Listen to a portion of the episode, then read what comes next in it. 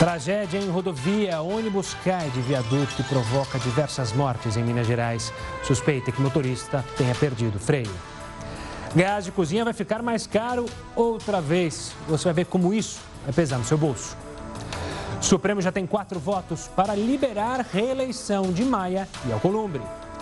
E ainda, publicações nas redes sociais estimulam fake news sobre vacinas. Seja muito bem-vindo ao Jornal da Record News. Lembrando que estamos ao vivo no nosso canal do YouTube e também no nosso Facebook. A defesa de um dos policiais preso pela morte de João Alberto no estacionamento do supermercado Carrefour, em Porto Alegre, protocolou um pedido de liberdade provisória a ele. Giovanni Gaspar da Silva, de 24 anos, está detido em uma casa prisional da Brigada Militar. Hoje, a Brigada informou que ele foi desligado da corporação. Além de Giovanni, outras duas pessoas seguem presas o segurança Magno Bar Bras Borges e a agente de fiscalização Adriana Alves Dutra. A delegada responsável pelo caso acredita que mais pessoas devem ser responsabilizadas pelo crime, inclusive respondendo como coautoras. Agora vamos falar da queda de um ônibus de um viaduto lá em Minas Gerais. Pelo menos 16 pessoas morreram. O repórter Luiz Cassoni tem mais informações. Cassoni era um ônibus com passageiros em situação irregular, é isso mesmo? Pois é, gente, 16 famílias estão de luto. Além dessas mortes, outras 27 pessoas ao menos ficaram feridas. Algumas dessas vítimas foram trazidas para este hospital particular que fica aqui em João Molevade, na região central de Minas. Já os feridos mais graves foram encaminhados, alguns de helicóptero, para hospitais na capital Belo Horizonte. O acidente aconteceu no início da tarde de hoje, na BR-381. Segundo testemunhas, ao passar por um viaduto, viaduto, o ônibus teria perdido freio. Ele voltou de ré, atingiu um caminhão e caiu de uma altura de aproximadamente 26 metros. Os primeiros socorros foram feitos por moradores da região até a chegada das equipes dos bombeiros. Em nota, a Agência Nacional de, Terrestre, de Transportes Terrestres informou que o ônibus não tinha autorização para transportar passageiros. Segundo a Polícia Rodoviária Federal, antes da queda, pelo menos seis pessoas teriam pulado do ônibus, entre elas o motorista que fugiu e até o momento não foi localizado. E no Rio de Janeiro, o Tribunal Especial Misto, que julga o processo do governador afastado Wilson Witzel, aceitou hoje o pedido da defesa em relação à produção de provas testemunhais e documentos do processo de impeachment. Na sessão desta sexta-feira, o quórum também aprovou a convocação de mais oito testemunhas. Entre elas, Nelson Bornier, ex-prefeito de Nova Iguaçu e citado na investigação do Ministério Público do Rio por supostamente ser ligado à organização social Unir Saúde citada nesse processo de impeachment. A defesa do governador afastado pediu 13 testemunhas e afirmou que Witzel nunca esteve envolvido na escolha da OS Labas, na gestão dos hospitais de campanha e também de Edmar Santos, ex-secretário estadual de saúde, e Gabriel Neves, ex-secretário. A próxima sessão do tribunal será realizada no dia 17 de dezembro para ouvir as primeiras testemunhas de acusação. Em seguida, a acusação e defesa tem até 10 dias para apresentar as alegações finais. Por fim, o julgamento final será marcado, onde então será decidido por no mínimo sete votos o impeachment de Wilson Witzel. Uma força-tarefa com mais de mil agentes vai fiscalizar o cumprimento das medidas da quarentena aqui em São Paulo durante as festas de fim de ano. A ação começou nesta sexta. A contratação dos agentes foi anunciada pelo governo do estado. O objetivo é frear essa disseminação do coronavírus, verificando se as pessoas estão cumprindo todas as regras estabelecidas. A função dos agentes é conferir se as pessoas estão usando as máscaras, mantendo o distanciamento e também respeitando as restrições de atendimento ao público nos estabelecimentos. O trabalho vai ser feito entre quarta e domingo, que são os dias de maior circulação de pessoas, isso em todas as regiões do estado. Ainda não está claro quantos profissionais vão atuar em cada região e como essa fiscalização vai funcionar. A recomendação do governo é evitar as aglomerações. O ideal é que as festas não tenham mais de 10 pessoas. É importante lembrar que desde o dia 15 de julho foram aplicadas mais de mil multas pelo descumprimento das medidas. A Força Tarefa vai ter um investimento mensal de 3 milhões e 600 mil reais do governo de São Paulo. Olha, por causa do avanço do coronavírus, a Prefeitura do Rio decidiu fechar as escolas municipais. Outras decisões também foram tomadas. O governador em exercício Cláudio Castro e o prefeito Marcelo Crivella anunciaram a abertura de novos leitos para pacientes com coronavírus. Para evitar aglomerações, os shoppings vão funcionar 24 horas. Hoje, no primeiro dia de testagem em massa, poucas pessoas compareceram às três unidades do estado. A Secretaria de Saúde ainda avalia se houve algum problema no aplicativo que promove o agendamento para os testes. Olha, o gás de cozinha vai ficar mais caro outra vez. A Petrobras anunciou que vai aumentar em 5% em média os preços do gás do tipo GLP vendido nas refinarias. Para explicar o porquê desse aumento e como ele vai pesar no nosso bolso, a gente convidou Joelson Sampaio, que é coordenador do curso de Economia da Escola de Economia de São Paulo, da Fundação Getúlio Vargas. Professor, obrigado pela participação aqui conosco. O Herói também está aqui na conversa para tentar entender como esse, o porquê desse aumento e também como ele impacta na nossa vida. Joelson, então vamos tentar explicar para as pessoas por que, que esses aumentos contínuos no gás? Boa noite. É, o aumento ele basicamente reflete o impacto do câmbio, né? Porque o gás de cozinha ele reflete um preço internacional, né? Da commodity gás e os ah, preços internacionais de commodities, principalmente ah, quando a gente olha a questão do gás aqui no mercado brasileiro, tiveram uma recuperação e somado a isso a gente tem um câmbio hoje bastante desfavorável. Então, quando a gente junta esses dois fatores, a gente consegue entender um pouco esse efeito de uma alta tão expressiva acumulada no ano. Vou chamar o Heródoto para participar dessa conversa. O Heródoto está com a gente aqui também, professor. Ah, aqui está o Heródoto. Heródoto, por favor, participe do nosso bate-papo. Oba. Então, mais uma informação que eu acho que a gente poderia passar para o nosso público é o seguinte: o monopólio que a Petrobras tem da distribuição do gás, o fim desse monopólio pode também derrubar o preço do petróleo no Brasil? É uma boa pergunta, Heródoto. É, a princípio, sim, porque você teria mais concorrência é, e hoje a gente tem, de alguma forma, é, um efeito de um mercado com monopólio, né? Então, é, no geral, quando a gente tem um mercado mais competitivo, enfim, com mais concorrência, você tem um efeito é, positivo para os consumidores, principalmente na questão de preço. Então, certamente sim. Gelson, analisando, é, o ano passado, se não me engano, o ministro Paulo Guedes até mencionou sobre iniciativas para baratear o preço do gás. Iniciativas vindas do é, governo. Esse tipo de tentativa é ruim para a economia? É possível baratear o preço com ações do governo? Como você enxerga isso? É possível, é, e quando você tem empresas que têm o controle do Estado, né, a Petrobras é uma empresa estatal, você consegue arrefecer, enfim, minimizar um pouco é, esse tipo de efeito, você tem esse tipo de política. Então, sim, é possível mas é importante sempre lembrar que você pode ter uma política que pode distorcer é, um mecanismo de mercado. Então, até pegando esse gancho e voltando para a pergunta do Heródoto, é, uma medida mais eficiente de você reduzir o preço seria ter mais competição do que você precisar fazer alguma intervenção que afete o equilíbrio de mercado por conta de um desequilíbrio que você tem por ter uma única empresa que faz esse tipo de distribuição. Olha, como você explicou agora há pouquinho, eh, pelo que eu entendo, o GLP, o chamado gás de cozinha, a maior parte dele é importado, ele é pago em dólar, a flutuação do dólar e quem acaba pagando o pato lá na ponta é, obviamente, o consumidor, a pessoa que compra um bujão de gás, geralmente aqueles bujões de gás de 13 quilos. Agora, pergunta o seguinte, nós temos do outro lado, aqui no Brasil, uma sobra que ainda não está devidamente aproveitada, do gás natural nas plataformas da Petrobras. Então, agora vai aqui uma pergunta de leigo, absolutamente leigo. É possível também que esse gás que nós jogamos fora hoje possa ser também transformado em gás de cozinha, para que eu possa entender?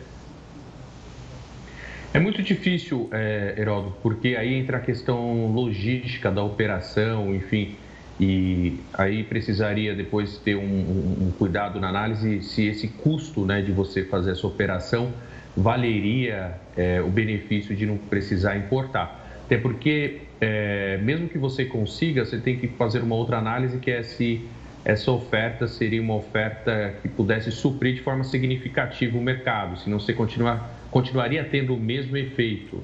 Né? Então, é, é, um pouco mais desafiador é, essa solução. Eu acho que tem uma parcela que poderia ser, digamos atendida, mas o custo de distribuição é, e o custo logístico poderia, de repente, igualar essa questão de importação. O que desfavorece de fato hoje é essa questão do câmbio, né? Porque é uma commodity que segue preços internacionais e os preços é, dessa commodity hoje subiram muito no mercado internacional e além disso a gente tem um câmbio bastante depreciado. Então, quando você olha, esse é o principal efeito. Certamente, é, se de alguma forma houvesse mais concorrência, a gente teria um benefício aí para todo mundo. É importante também lembrar que o impacto é, da, do preço né, que sai da Petrobras no preço final não é um impacto de 100%. Né? Ou seja, é, na verdade, a gente precisaria de outras medidas para a gente conseguir de fato trazer melhorias para o consumidor final. Mais de 50% do impacto no preço é em toda a cadeia de distribuição que também vai repassando esse custo para o preço final e afeta o consumidor. Professor, essa competitividade que você e o Heroto já mencionaram, ela, é, para acontecer, vai um período de médio a longo prazo. No curto prazo, a única chance do gás é, baixar de preço está ligado ao dólar mesmo. Então, eu queria saber se esse cenário de, pelo menos nas últimas semanas, o dólar baixando, até pelas movimentações do mercado financeiro relacionadas à eleição nos Estados Unidos, a gente pode ter uma perspectiva de uma melhora no preço ou não é bem assim? Não, tem uma é, perspectiva de melhora. Né? O, o câmbio é uma variável que sempre deixa os economistas, digamos que de joelho para fazer previsão, porque é muito difícil você conseguir acertar é, o câmbio, é a variável econômica mais desafiadora para qualquer economista. Mas assim, se olhar daqui para frente, a tendência sim é de ter uma melhoria, mas que também é condicionada a vários outros fatores, né? Como que vai ser o desempenho do Brasil é, em 2021, desempenho, digo, econômico e também no enfrentamento da crise, porque isso afeta a economia, afeta o câmbio. E, e vale lembrar que assim tem o, o, o impacto do câmbio, eu diria que é o que mais explica, mas também vale a questão logística de distribuição que afeta bastante, né? Uma, é uma cadeia bem complexa essa cadeia do gás em termos de distribuição. Você tem vários intermediários, né? E cada um vai passando o seu custo e também, de alguma forma, é, se tiver problemas de ineficiência, acaba passando o preço. É, o que poderia melhorar é, somado essa questão de competição que o Heródoto trouxe, uma melhoria do ambiente econômico que melhora, pode né, melhorar aqui o, o câmbio, é, melhorar um pouco essa questão da cadeia de, é, de distribuição mesmo é, do, do gás, que hoje, enfim, bastante ineficiente acaba repassando essa ineficiência para o consumidor. Olha, deixa eu fazer uma pergunta também de ordem prática. Um dos desconfortos do bujão de gás é o peso do bujão até meio vazio.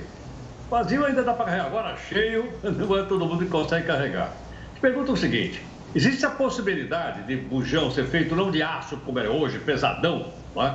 mas de outro material qualquer mais leve, mais fácil, então, das pessoas, por exemplo, tirar do fogão e levar até a porta de casa ou até levar até a distribuidora de gás? Existe certamente essa possibilidade, Heródoto. Agora, o grande desafio é você conseguir é, pensar em uma forma de escalar, né? essa troca, porque você vai ter um custo aí de uh, substituição né, de tecnologia que vai afetar todo o mercado. Então, teria que ser algo, digamos que, bastante planejado, com uma iniciativa também, com incentivo do governo, alguma política para esse sentido, porque hoje a gente está no equilíbrio. Às vezes no equilíbrio ruim, né? Mas tem um equilíbrio porque é, todas as empresas que de alguma forma fabricam botijão, elas já têm toda a sua matriz voltada para é, a mesma matéria-prima, para o mesmo design. quando a gente pensa em substituir é, o tipo né, por um tipo mais leve, mais eficiente, é, a gente precisaria pensar também na troca, na substituição de toda a cadeia de produção do botijão. E aí, certamente, a indústria precisaria de ter alguma política mais, é, digamos que ativa do governo para incentivar essa troca, porque às vezes ela não tem essa margem hoje para fazer toda a troca né, da produção. Lembrando, isso só vale se você tiver uma coordenação. Se eu tiver, por exemplo, se nós combinarmos aqui de ter uma empresa que vai fazer isso, se a gente não tiver uma integração, vai ter só a gente, porque na hora de encher esse botijão não vai ter como, na hora de distribuir provavelmente a gente vai ter dificuldade, na hora de vender também, enfim. Você precisa ter uma coordenação para conseguir fazer isso de forma eficiente. Professor Joelson, obrigado pela participação aqui conosco para falar sobre esses preços do gás que só aumenta. Obrigado e até uma próxima, professor. Heroto Barbeiro volta daqui a pouquinho aqui conosco. E olha, pelo menos cinco bancos foram assaltados só esta semana no país. Os ataques foram do sul ao norte do Brasil. Hoje, foi a vez de São Paulo. Você vê os detalhes no próximo bloco. E hoje, criminosos roubaram uma agência bancária na zona sul da capital paulista em um caixa eletrônico em Osasco, na Grande São Paulo. Os criminosos entraram e saíram do banco antes da chegada da polícia. Ninguém foi preso. Já em Osasco, o alvo era o caixa eletrônico de uma farmácia. O equipamento passava por manutenção na hora do crime. O técnico e o vigilante foram rendidos. A ação foi rápida. Homens armados de fuzil levaram o dinheiro e até agora ninguém foi preso pela polícia. Não houve feridos na ação. Os valores roubados nos dois assaltos não foram divulgados. No Pará, imagens de câmeras de segurança divulgadas hoje mostram o exato momento em que a quadrilha invade e explode a agência bancária em Cametá. Os assaltantes parecem estar vestidos e armados para uma verdadeira guerra. Os assaltantes estão de máscara e chapéu. Eles usam os reféns como escudo humano para entrar na agência bancária. Um deles quebra uma porta de vidro com um pé de cabra. O outro posiciona um cilindro dentro de uma sala. Em seguida, todos correm e acontece uma explosão. Todas as imagens do circuito interno do banco e de estabelecimentos comerciais da cidade estão sendo analisadas. Quatro suspeitos de envolvimento no assalto já foram identificados, mas nenhum foi preso. Equipes da polícia fazem buscas nas matas da região onde os criminosos podem estar escondidos. Nós temos a equipe da Polícia Militar da Polícia Civil e o grupamento aéreo dando apoio com helicópteros em, em procura em ramais, em, em acessos e rios da região. Dois carros usados pela quadrilha foram encontrados abandonados. Um na estrada que dá acesso à cidade e outro no rio Itaperaçu, no município de Baião, vizinho a Cametá. Pelo menos 20 criminosos participaram do ataque na noite de terça-feira. Dois moradores foram atingidos pelos disparos. Um deles morreu. Os criminosos não conseguiram roubar o dinheiro do cofre. Há um investimento por parte das quadrilhas. Né? Eles investem milhares e milhares de reais em armamento, em estratégia de fuga. Então, quando eles não conseguem é, ter, obter sucesso, isso acaba sendo um desestímulo para a formação de novas quadrilhas e novas ações nesse sentido. Olha, o Senado vai pagar um curso de doutorado para uma funcionária. O Heródoto vai trazer os detalhes sobre esse assunto. Diga lá, Heródoto. Olha, Gustavo, é realmente uma coisa interessante que eu vi aqui no Poder 360, que é uma coisa que acho que interessa a todos nós, porque seria bom a diretora-geral do Senado fazer um curso na Fundação Getúlio Vargas, que é um negócio maravilhoso, muito legal, e acho que todos nós precisamos fazer curso para a gente poder crescer no emprego, na vida, enfim, na, então todas as coisas. Oh, nada contra, nada contra isso. Só que é o seguinte, é que para isso precisava da autorização do presidente do Senado, aquele que quer se reeleger agora, o seu Davi. É o Davi e o Bonito. Esse é o Davi, o Davi Alcolumbre. E ele assinou lá. Tudo bem, nada contra, pode ir, maravilhoso, vai ficar bacana. Mas aí acontece que foi lá o 360 e descobriu o preço do custo. Eu nunca vi um curso tão caro, 200 mil reais. O curso para a senhora, que é, que é diretora lá do Senado, vai ser pago pelo Senado, custa 200 mil reais. Agora pergunta o seguinte: a maior parte das pessoas que querem fazer curso e querem se aprimorar, da onde elas tiram o dinheiro? Elas tiram do seu bolso, do seu salário. Mas não a elite do funcionário público, esse não. Para ter uma ideia, fui ver o salário dessa senhora aqui. Ela ganha exatamente 44 mil reais por mês. Como é que ela pode ganhar 44 mil reais por mês se o teto é o, o, vencimento, é o salário do ministro do Supremo Tribunal Federal? Ela ganha mais do que o ministro do Supremo. E ninguém fala nada. Como é que pode? Agora pergunta-se o seguinte: por que, que ela não tira do bolso dela para fazer o curso? A gente perdeu o contato do Heródoto, vamos ver se a gente recupera. É, e o mais interessante disso que o Heraldo está falando é que isso serve para qualquer servidor, né? tanto da, é, na justiça, lá no legislativo. É, no caso da justiça, há casos de juízes que recebem verba para fazer doutorado fora do país, passar dois, um ano, não termina o curso e, por não terminar o curso, teria que devolver o dinheiro aos cofres públicos. Mas não devolvem. Heroto, vamos voltar a falar, a gente teve ah. um probleminha. É, eu estava falando justamente que Sim. isso acontece no judiciário também, e tem caso de juiz que está sendo julgado que vai fazer curso fora do país com o compromisso de trazer o diploma de volta. E nem isso traz. E ainda quer ser ressarcido pelo governo brasileiro, pelo Estado, pelo curso que foi fazer, mas não fez. Exatamente. Esse caso aqui é um caso interessantíssimo, né? que eu acho que a gente precisa ficar de olho, entre outros, esses que você relatou também. Mas sempre lembrando o seguinte, Gustavo, essa grana sai do nosso bolso, sai dos impostos que nós pagamos. A gente tem aí o impostômetro para mostrar que ele já virou ou não? Temos, aí está. Olha ele aí, ó. Olha ele aí. Nós estamos chegando quando a quase 2 trilhões. O curso dessa senhora que eu falei que vai custar 200 mil reais, vai sair daí, ó. Isso daí é a sua grana, a minha grana, a nossa grana, paga pela forma de imposto. É isso aí. O Heraldo volta daqui a pouquinho aqui com a gente para falar sobre outros assuntos. Enquanto isso, vamos falar do Supremo Tribunal Federal, que começou a julgar a possibilidade de reeleição dos presidentes da Câmara e do Senado. Como o Heraldo falou, Dalvi Alcolumbre seria um dos beneficiados. Cinco votos até agora foram contrários ao que está na Constituição. Os atuais mandatos de Rodrigo Maia e Davi Alcolumbre terminam em fevereiro de 2021, mas eles querem permanecer no cargo. O julgamento que decidirá se isso é possível começou hoje no plenário virtual do Supremo Tribunal Federal, sistema em que os ministros apresentam os votos à distância. Apesar da Constituição Federal proibir a reeleição de presidentes da Câmara e do Senado dentro de uma mesma legislatura, o relator do caso no STF, ministro Gilmar Mendes, justificou que o Congresso deve ter autonomia para analisar seus assuntos internos e permitiu a reeleição para as duas casas. Gilmar Mendes também criou uma regra para que haja limite de apenas uma recondução, mas com validade a partir da próxima legislatura. A brecha pode beneficiar Maia, que preside a Câmara desde 2016. O voto foi seguido pelos ministros Dias Toffoli, Ricardo Lewandowski e Alexandre de Moraes.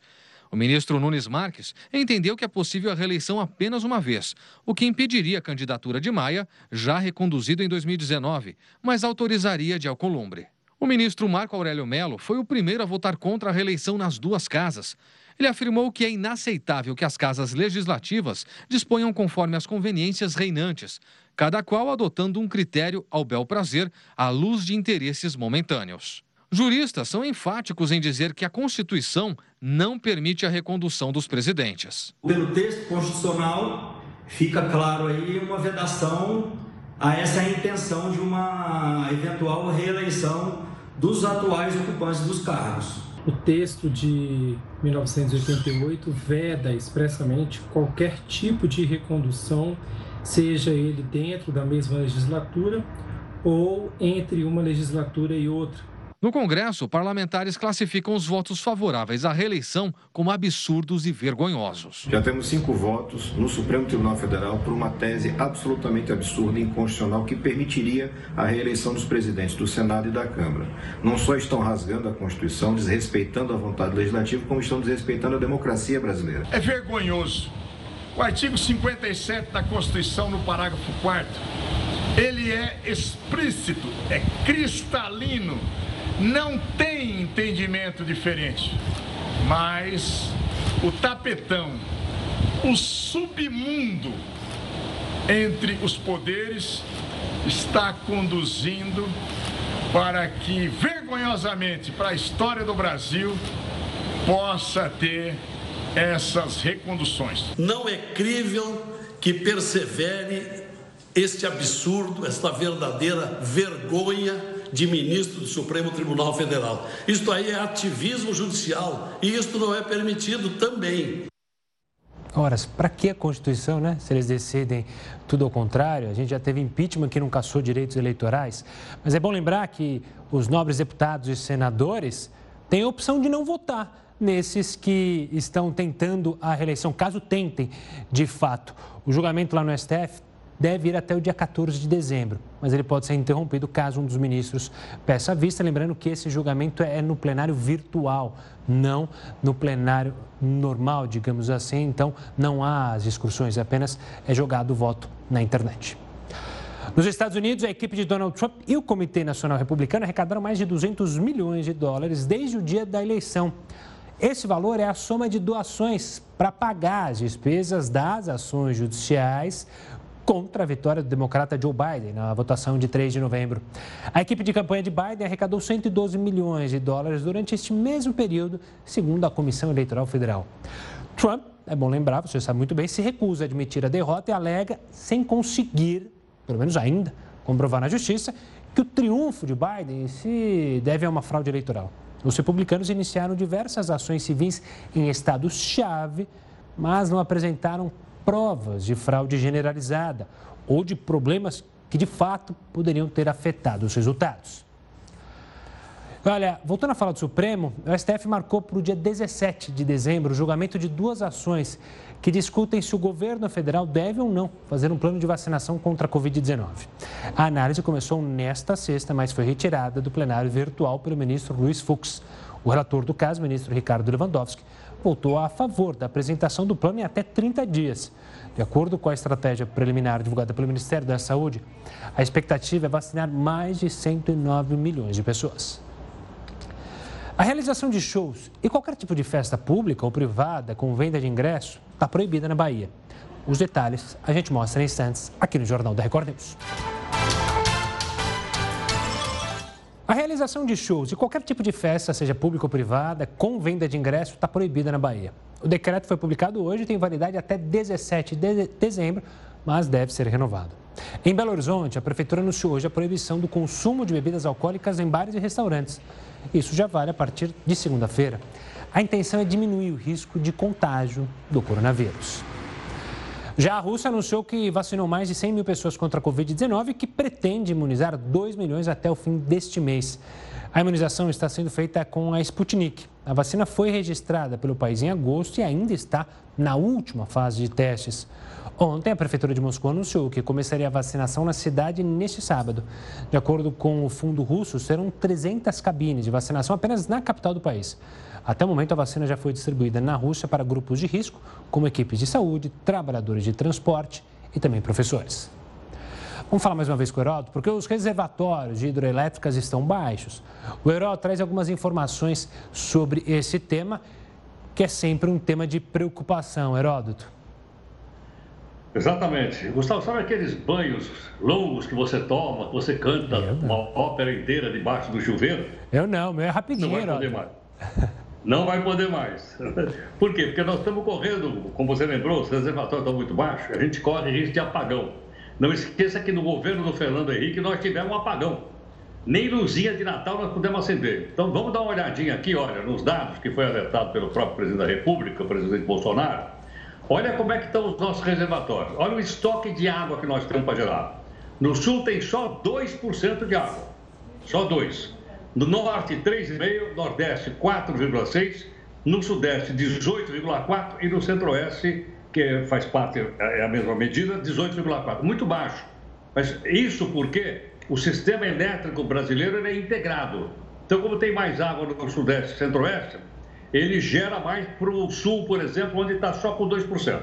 Agora, vamos dar uma olhadinha rapidamente aqui, para a gente ver onde está mais baixo, onde está mais alto. Eu coloquei alguns exemplos aqui, rápidos, para a gente entender.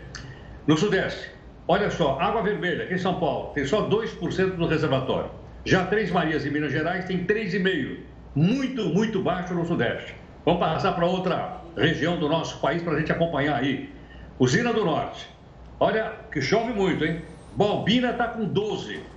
Tucuruí está com 20, só com 24% da sua capacidade de armazenamento de água. É muito pouco. Precisa chover. Vamos olhar para outra região do Brasil, além do norte.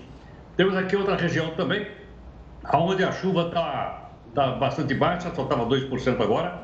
Olha aí, a usina Bento Munhoz tem 3%, e a Ernestina, que é pequenininha, tem 70%. Mas, em compensação, o sul inteiro só tem 2% de água. E, para encerrar, geralmente a gente fala do Nordeste com menos água, mas no caso aqui das usinas, ele está em melhor situação. Sobradinho, você lembra aquela música do Sai Guarabira? O mar vai virar sertão, sertão vai... Sobradinho tem 51%, e Itaparica tem 70%. Porque outras palavras é o seguinte, nós vamos ter que economizar energia. Não só vai custar mais caro a conta de luz, porque agora tem bandeirinha vermelha, olha, está muito baixo, mas nós vamos ter que trocar essas lâmpadas que são muito consumidoras, chuveiro que é muito consumidor, desligar um pouco o ar-condicionado, porque hoje o pico da energia não é mais do chuveiro elétrico no final da tarde.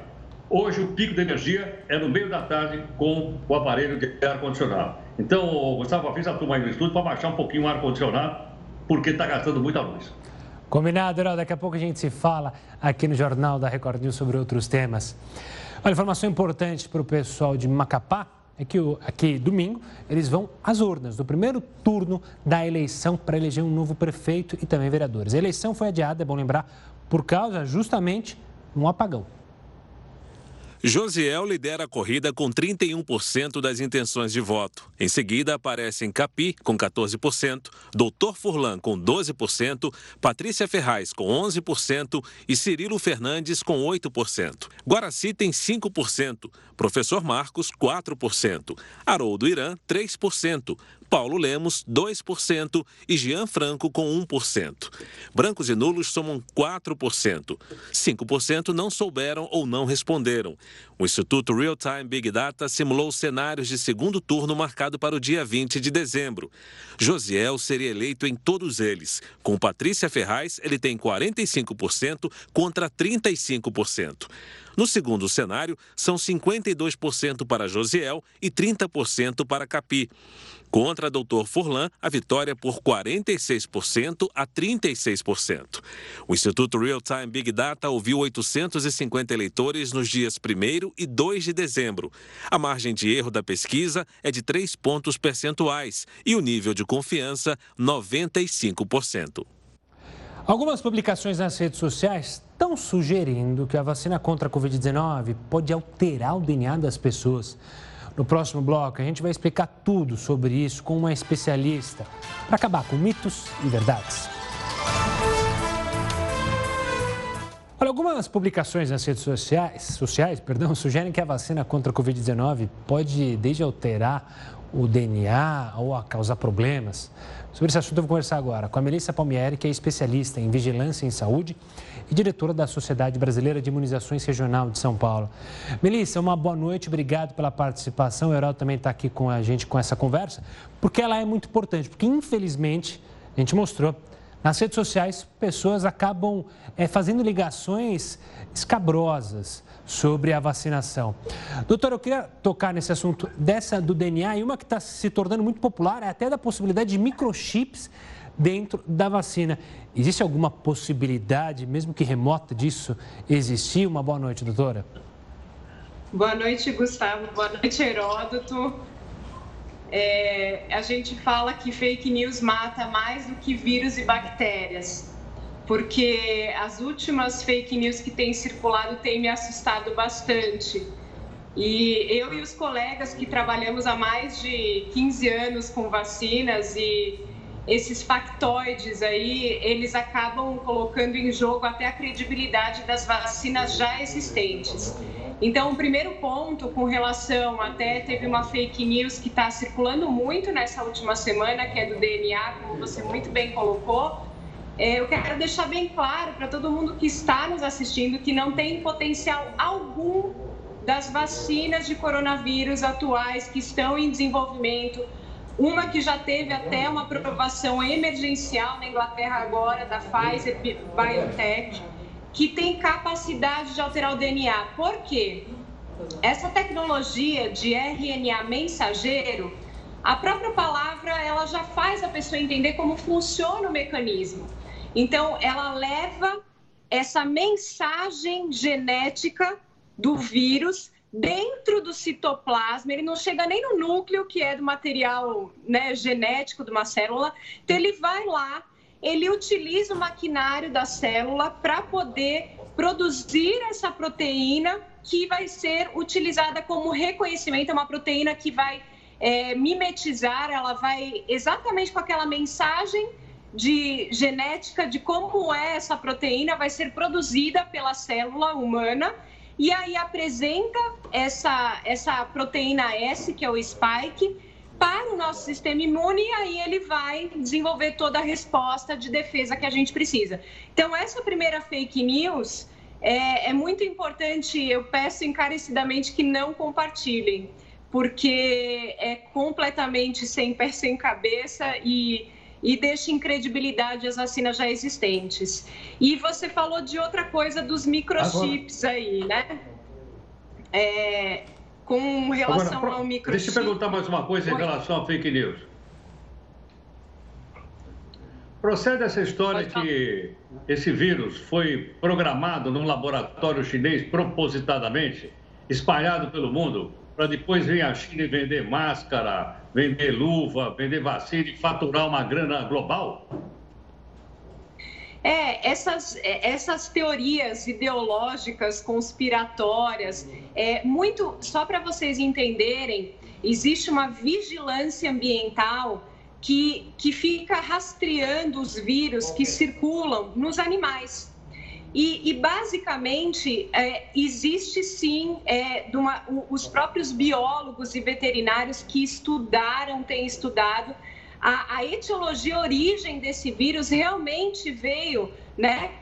Uns colocam uns colocam muito potencial que veio do morcego e essa e esse aí tem a história do pangolim, mas essa interface humano com o animal é que tem ocasionado essas próximas pandemias. Então, e aí entram as teorias conspiratórias, como você muito bem coloca, Heródoto. Aí entra política ideológica, direita esquerda, eliminar a população, colocar o um microchip que não existe também. Eu quero confirmar aqui que isso foi até é, foi uma palestra que o Bill Gates deu, porque eles têm uma uma organização não governamental que ajuda muito, principalmente países como África, é, muito de, de que tem dificuldades aí com relação à saúde e fornecimento de vacinas.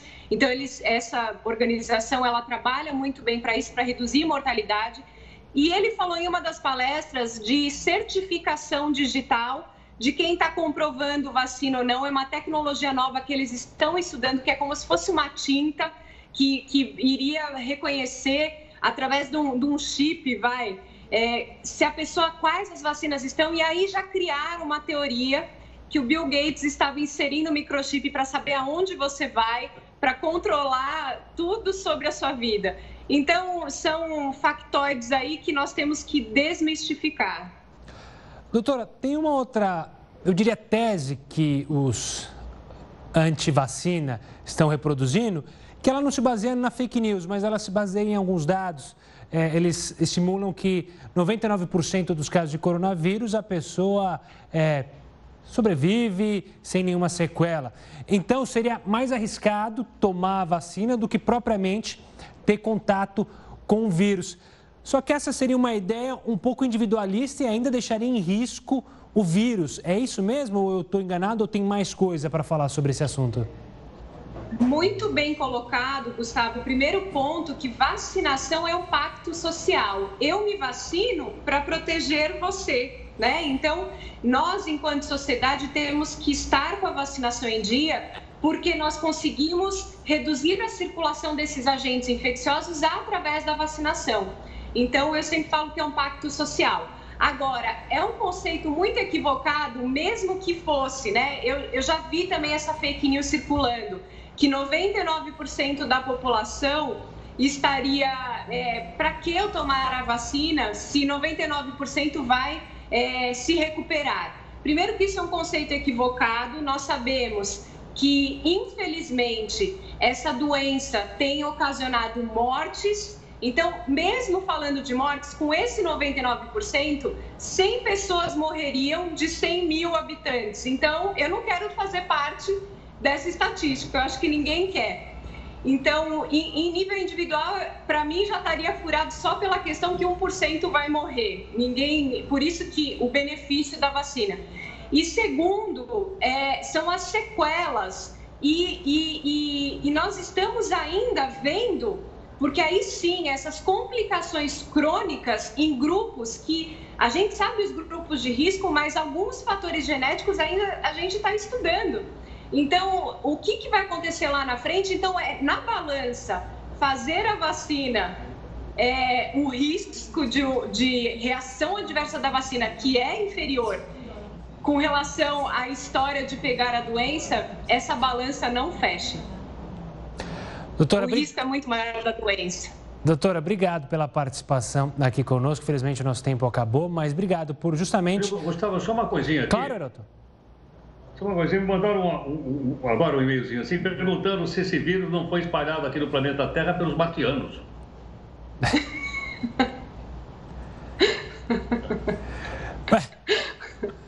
Ideia, ideias que para fake news não faltam, né?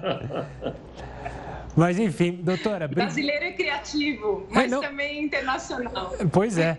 Doutora, obrigado pela participação. Heroto, obrigado pela participação. Hoje a gente se vê na segunda-feira. E, doutora, até uma próxima. Vamos falar da vacina então, porque as primeiras doses da vacina produzida pela Pfizer, como a doutora mencionou, já estão lá no Reino Unido. A vacinação em profissionais da saúde e do grupo de risco começa já na próxima semana. As vacinas da Pfizer BioNTech, produzidas na Bélgica, foram levadas ao Reino Unido através do Eurotúnel.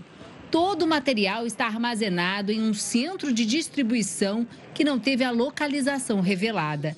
A Grã-Bretanha encomendou 40 milhões de doses, o suficiente para vacinar 20 milhões de pessoas. Em Portugal, o governo anunciou que o plano de vacinação no país começa em janeiro. A imunização será gratuita e voluntária. Na primeira fase do processo, 10% da população será vacinada. Seis vacinas chegarão a Portugal por causa dos acordos da União Europeia. Entre elas a da Pfizer, a de Oxford e a Coronavac, produzida na China. Enquanto a vacina não chega, o parlamento português renovou hoje o estado de emergência por mais 30 dias. Apesar das novas restrições, o primeiro-ministro deve anunciar neste sábado um relaxamento das medidas no Natal, permitindo as reuniões de família. Já as festas e celebrações de Ano Novo devem ser proibidas para evitar a propagação da doença. As festas de fim de ano foram assunto de pesquisas na Europa. Na Itália, quase 80% da população afirmou que as medidas de restrição devem continuar durante as comemorações. Tudo para evitar o aumento do número de casos no país. O Jornal da Record News fica por aqui. Tem um ótimo final de semana, mas olha, continua bem informado com a Manuela Caiado em News das 10. Tchau, tchau.